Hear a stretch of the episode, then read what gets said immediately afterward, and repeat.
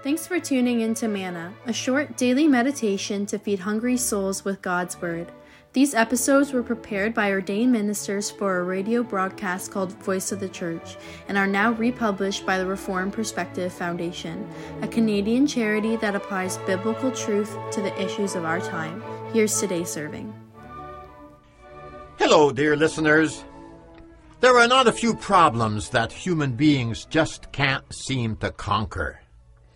Many are fighting a losing battle with their weaknesses and the temptations to do wrong. Sure, they may intimately know the pangs of remorse. They may even be used to saying, I'm sorry. They've said it to those they love. They've had to say it at school, at the office, perhaps, and they may even have said it to God. Those who've been in such a situation may have wrestled with what appear to be minor problems carelessness, laziness, a failure to take close attention to a sign that said reduced speed zone ahead. But then again, they may be struggling with horrific inclinations to do evil, some natural desire for revenge, an opportunity to hurt someone, a constant temptation to engage in arrogant conceit, perhaps. And yet, time and again, they find themselves fighting what appears to be a losing battle.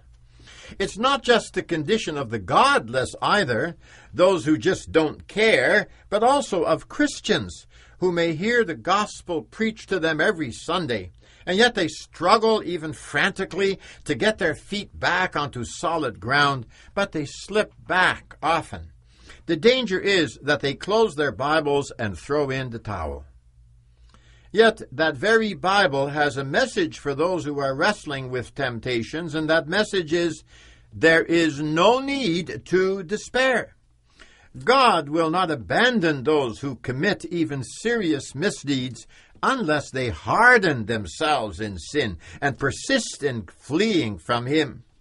Think of David, who once gave free rein to the lusts of his flesh and caused the death of that man Uriah so that he could grab that man's wife, Bathsheba.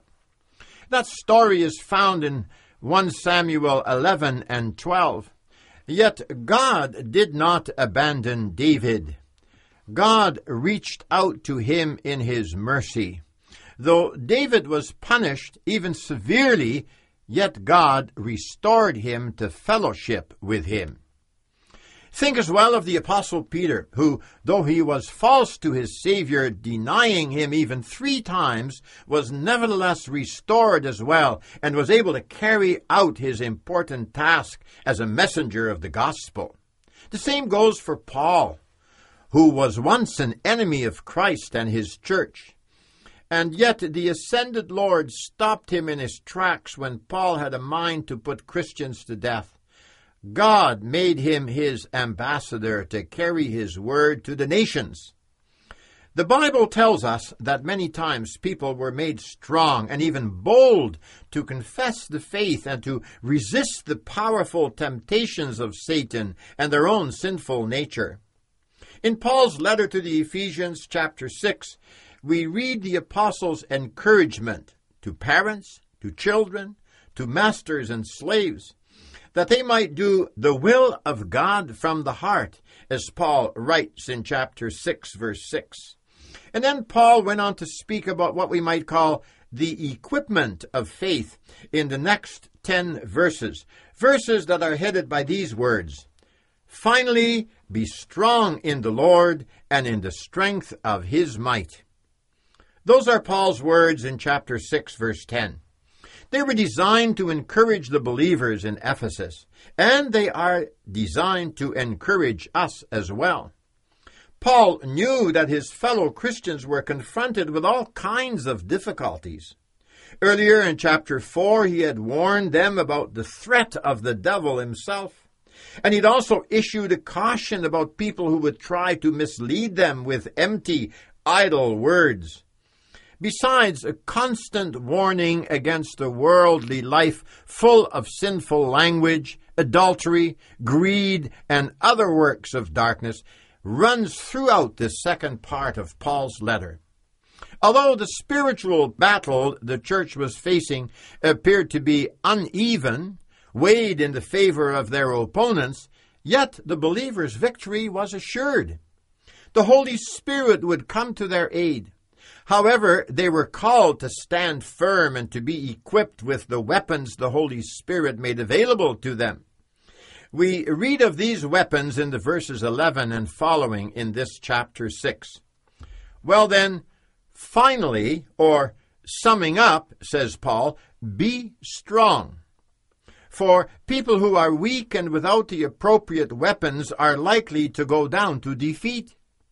And yet their expected resistance to all that is evil, presenting a threat, cannot be maintained in their own human strength, for then, as the reformer Martin Luther once wrote in his hymn, A Mighty Fortress is Our God, our striving would be losing. No, rather the believers were called to be strong in the Lord.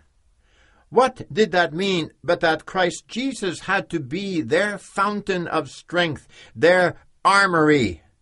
That's clear when the apostle says, and in the strength of his might.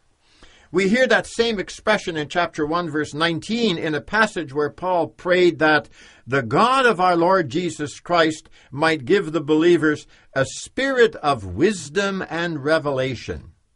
Not only that their eyes might be opened so that they might look to the Lord and the glorious inheritance which he reserved for his people, no, but that they might know his incomparably great power a power, says Paul, that is the same as that mighty strength that God exerted when he raised his Son, our Savior, raising him from the dead and causing him to be seated at the right hand of the heavens.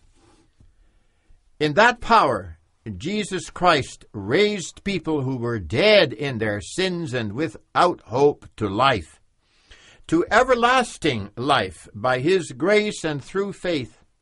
The Lord Jesus Christ has that power at his disposal. He owns it, and with it he will reach out to believers so that they do not need to despair and surrender to the forces of evil that confront them. And so then the believers in Ephesus, and yes, believers everywhere, must be open to be led by this powerful Christ.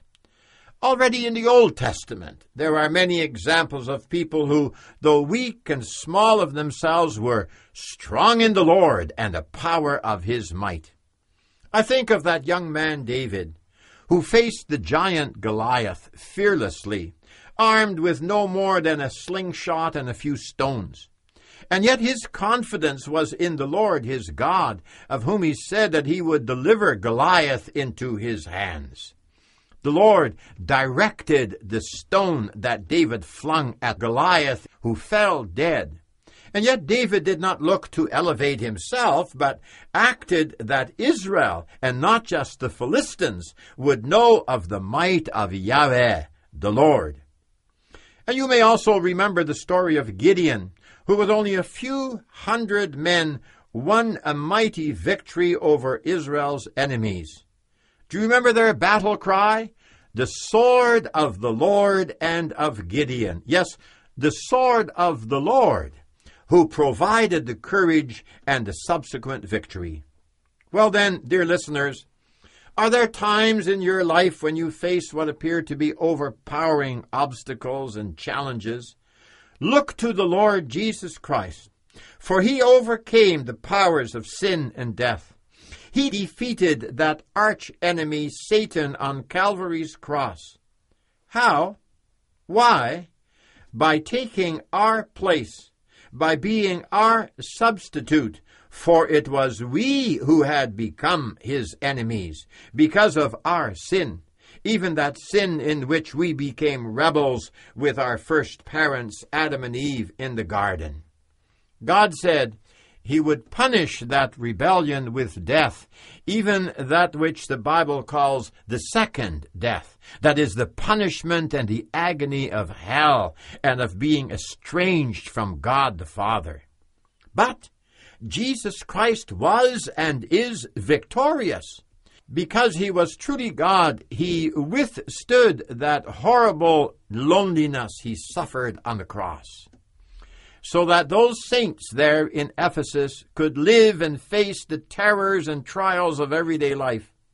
And so that all those who put their trust in him and look to his word and spirit may rejoice. Yes, and that we might pray, O Lord, be near to us, and do not give us up to despair so that even if we must go through the valley of the shadow of death, we too might confess, You will not let go of us, but will make us strong in the Lord and in the power of his might. It's God's own promise, and he does not lie. Amen. And it was great to have you listen in today.